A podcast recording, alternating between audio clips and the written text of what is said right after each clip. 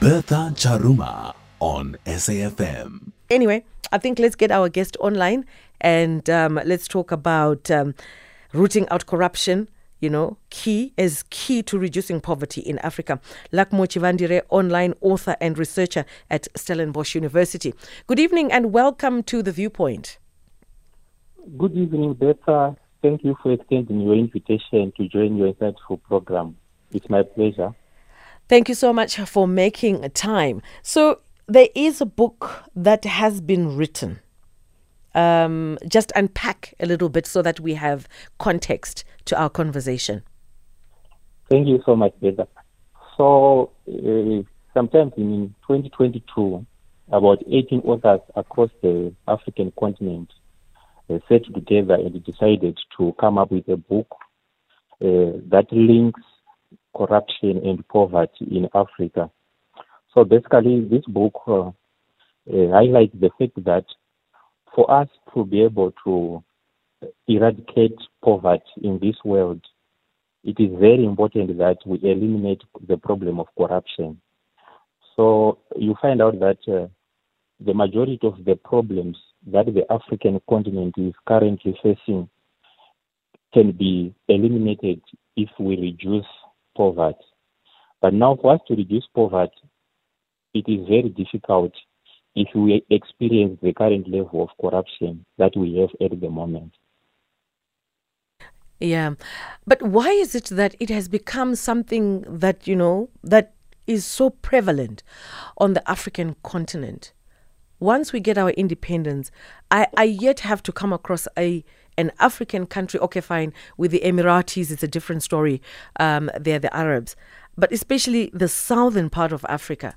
Why is this so? From your research, maybe just give me a little bit of insight. From your research, whilst you're researching for this book, um, you know, for the, the, the book that has been published, what were your findings?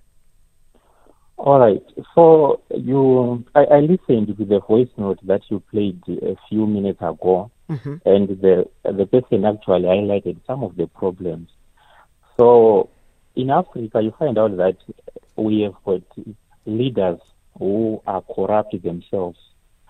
So these are the people who are supposed to champion the fight against corruption. But when these people are corrupt, we cannot expect them to implement policies that will send them to jail. So one thing is we don't have leaders. We have got corrupt leaders and we do not expect them to fight corruption. At the same time, there is no consequence management.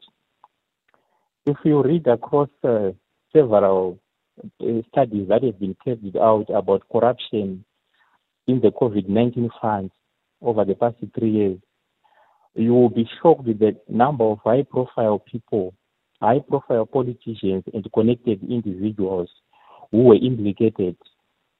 But let us just ask ourselves the question how many of those people are in prison at the moment? You will find an insignificant number. So we don't have consequence management. People are free to do whatever they want and they will go away with it, especially when we have leaders who are corrupt. So basically, I think it all goes to leadership. We need to have capable leaders for us to fight this scourge. Mm.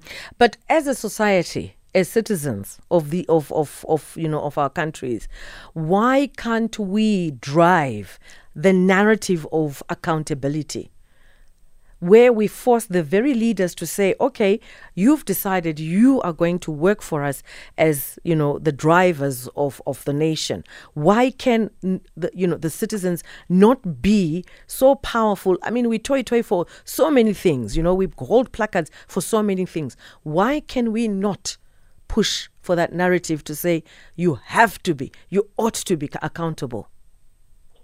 That's a very important question that you are asking if you look at the majority of the countries in the southern part of Africa, you find out that uh, we have got more of dictators in, in, in leadership. So uh, South Africa may be aside. If you look at the other countries, it is not easy for people or for the public to protest if I mean or to air their grievances if they feel something is wrong. So that is the first point. The second point is public uh, participation or civic engagement on its own cannot work to root out corruption. There is need for uh, more, or there is need for all stakeholders, which include the, I mean, the judiciary, which include the academia, including the media, so that we can come up with policies that curb corruption. So if you have got the public that is vibrant, if you have got civic society that is vibrant, and we don't have an enabling environment like a judiciary that sees to it that the concerns of the people are respected, then there's nothing that is going to work. So what is required is for everyone to put their hands on the deck. Otherwise, with only one part of the system working, it will not work. Hmm. I just got, um, you know, a, a couple of um, WhatsApps. Let me just go to one. Uh, it reads Corruption is from highest level to lowest level in all nine provinces of South Africa, in all departments, and all sectors, in all processes. Uh, there, there's corruption from highest level to management to lowest level management, including senior manager. Unfortunately, they didn't leave their name, and it, it's something that most probably I don't know. We, we lack we lack integrity we lack consciousness. We we just lack you know our moral compass has become so skew it's almost like we we we just operate on autopilot. And as we see that our actions where corruption is concerned our actions actually are very detriment to the livelihood of those that do not have a voice or the capability to contribute or to have the power to make decisions. And yeah, I'm I'm just I'm just baffled. But I think maybe let's uh, try and see if we've got some more voice notes. Um 0614104107 and please when you send your voice notes just make sure that um, there is no um, disturbance in the background. It's nice, it's clear and it's clean so that we can really hear what you're articulating or otherwise give us a call on 086 2032 and I do have my guest online that's uh, Luckmore Chivandire author and researcher at Stellenbosch University and uh, he is a co-author of um, the you know the published uh, uh, scholarly or should i call it a published book? Let me just say a published book. Um, the nexus between poverty and co- corruption. And we are talking about how corruption diverts resources how corruption makes the african continent so bleak and you know we we end up having you know we are so poverty stricken not because the african continent does not have the resources but because we just mismanage the resources. Let's take a small break. We'll be back. Bertha Charuma on SAFM. And this is the viewpoint. I'm in for Songezo. It is half past eight, and I have my guest online, uh, Luckmore Chivandire, author and researcher at Stellenbosch University, and talking about the book "The Nexus Between Poverty and Corruption," which be which has been published, and talking about poverty. I've got a, a, a WhatsApp here that says, "What is poverty? The previous way of living was the norm. Are they calling the old way of living?" Poverty. Okay, I'm not so sure. Maybe you can help me there, Luckmore. But I think also let's go to um, voice notes. Luckmore, what's your take? Yeah, let me comment on the second, I mean, the first voice note. Uh, the, the, the person who spoke about something for something and nothing for nothing. Yeah, actually, the problem we have is uh, this mainly affects those who are poor. Because we find out that when someone is poor, they may they've got limited resources, and when they have limited resources in an environment that is very corrupt, these people will be forced to pay bribes, and when they are forced to pay bribes for them to get maybe access to public services like their national IDs, like electricity, among others, we end up having a cycle of pro- I mean a cycle of poverty whereby resources are diverted away from the people who are supposed to get them. So uh, something for something, yes, that is the situation at the moment. And I want to comment on the third, I mean the second voice note that uh, spoke about we are in a situation which is now untenable. What I would like to say is we can do something about this. It it begins with teaching morals. Let us have a situation whereby people or, we teach our young kids the good morals. We teach them values. We teach them integrity at a very young age. We need to groom uh, capable and responsible citizens at a very young age. And in this book, uh, we dedicated a whole chapter about moral values, whereby we are saying if we teach people good morals, we may have responsible citizens by the end of the day, and we may win this fight against corruption.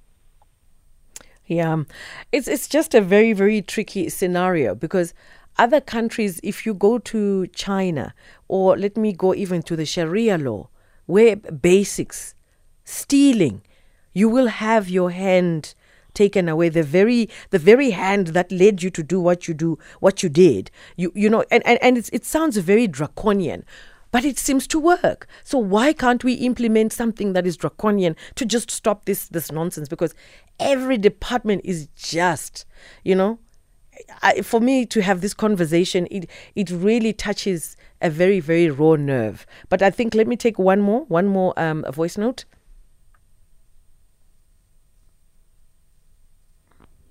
Hi, good evening.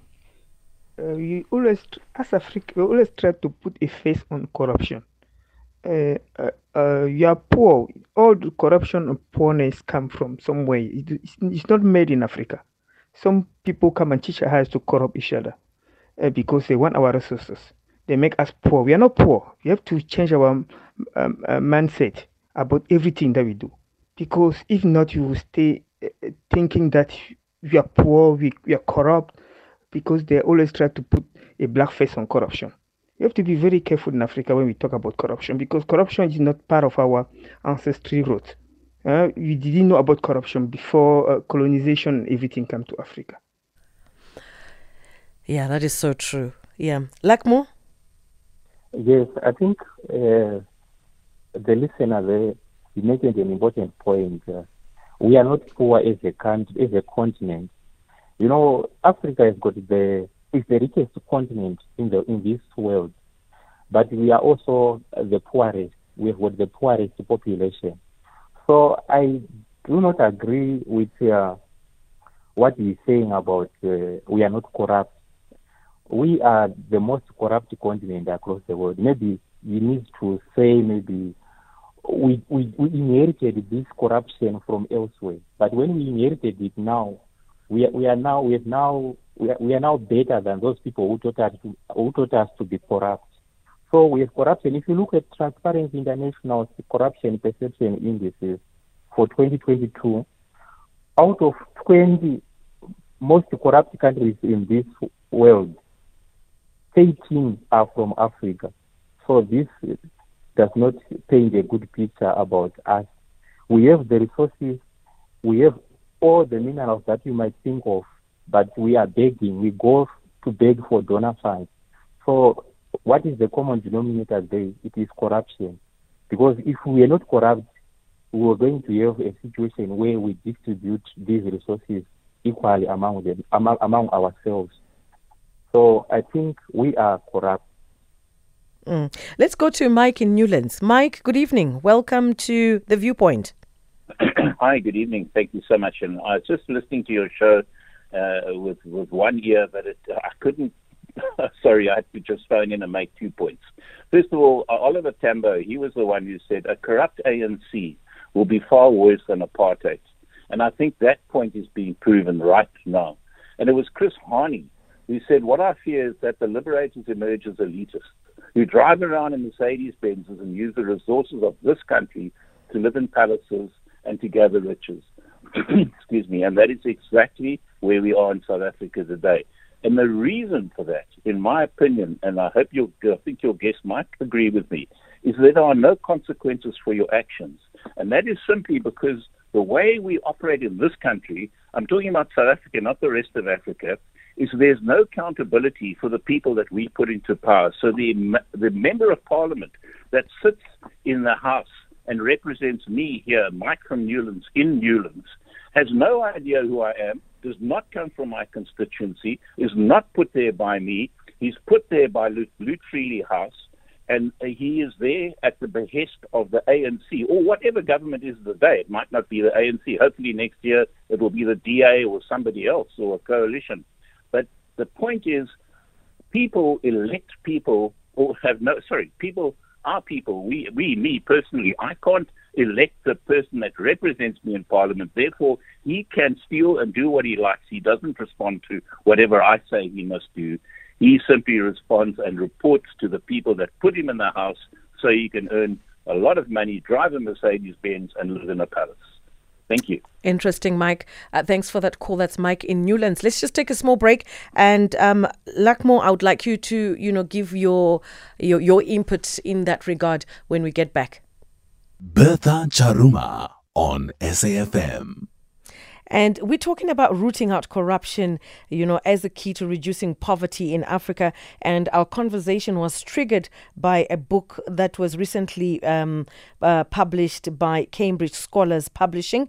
And the book is The Nexus Between Poverty and Corruption. And our guest this evening is Luckmore Chivandire, author and researcher at Stellenbosch University, who also um, is a part author to this to the particular book. Let's go to Jay in uh, Somerset. Good evening and welcome to the Viewpoint. Oh, hi. Thank you. Brilliant book. I'd love to read it.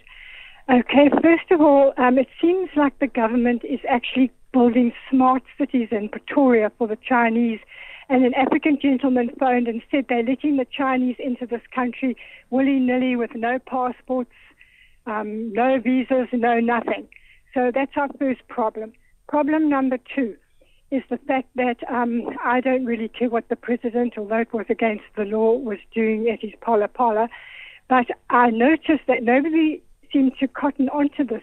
All the farms, the game farms around him, are all owned by the UAE or the Arab Emirates or why is all our land being given to the Muslims? That's what I want to know. That's a terrible, terrible problem, especially seeing when the Freedom Front Plus did a survey, they found that 72 to 75 percent of the land is in the government's hands to do what they like. And the thing is, I don't believe in people having their hands cut off because you can't even beg for food if your hands are cut off. And while the government's doing like billion rand corruption, and the people like Bosasa and the money stolen from VBS Bank and Julius Malema is another corrupt person, while they're doing this whole scale corruption, the man in the street is getting less and less taxpayers' money or services, and he's the one who needs a loaf of bread. So, okay, he goes and steals it, and he gets his hands cut off. Now, how is he supposed to ever work if he can find if he can find a job with no hands? No, no, no. This is Sharia law. First of all, women suffer because they they decided they have to be, um, you know, cut like men are cut, and that's so they can't have children or they suffer terrible birth pains or they die in childbirth. Now, um, no, no, this is not on. We are in the in the in the very pit in this country. We've got Pakistani Muslims coming in, and all the African shops have been taken over. They're selling the little African children who are dying in agony cookies. Mm. Now, something has to be done about all these terrible things. People have taken over our country instead of being in refugee camps. They are they are taking over everything. Yeah. We have to put a stop to this. Yeah. I mean, people need their hands to work. We don't need Sharia law. We don't want the Muslims taking over this country, giving us Sharia law. All we need is an uncorrupt government. Yeah. We don't want to suffer anymore. We've suffered. We don't want to suffer anymore. Yes. We want an end to suffering and jobs. Jay, I think I, I do get your point, and I think um, I made Sharia law as well as just an example. You know, when you're a desperate man for a measure, any sort of a measure, I just used it as an example. I, I don't think it is, you know, it's appropriate or it is relevant to the way we manage uh, the African uh, way of of of, of um, leading. But it, it it's it's almost like what can we do to root out this corruption? But thanks so much for for your contribution. Let's go to Percy before I go back to uh, Luckmore so that uh, we can close this conversation. Percy. Hey, good evening, Sis Beth. How are you, my sister? I'm very well, thank you. Go Jambo, ahead. Uh, Jambo Africa, happy unemployment month. Hey, Sis Beth, uh, corruption is very high in this country. I want to be honest with you. Especially here in Northwest, there is no accountability that is happening. If you remember, last time I was complaining about the uh, Freedom Day when President Ramaphosa was here in Matlosana in Manzel Park. That two hours event, they spent 14 million. There was no food there, but there's the people who claim to catering, but they didn't deliver even in Potchefstroom, the event of Ramaphosa in Bizo from last week, it was four days event. I think they spent more than 50 million there. But we are swimming in the pool of unemployment. And everyone is protecting Ramaphosa. They say Ramaphosa is our thief. We need to protect them. We are crying is better. I want to be honest with you. Unemployment rate is very high. We are swimming in the pool of poverty. There is nothing happening. President Ramaphosa, you know what did he say there in? He said we are receiving 350, we are getting grant. Why we are fighting? Mm. How can you, as a leadership, you tell us so?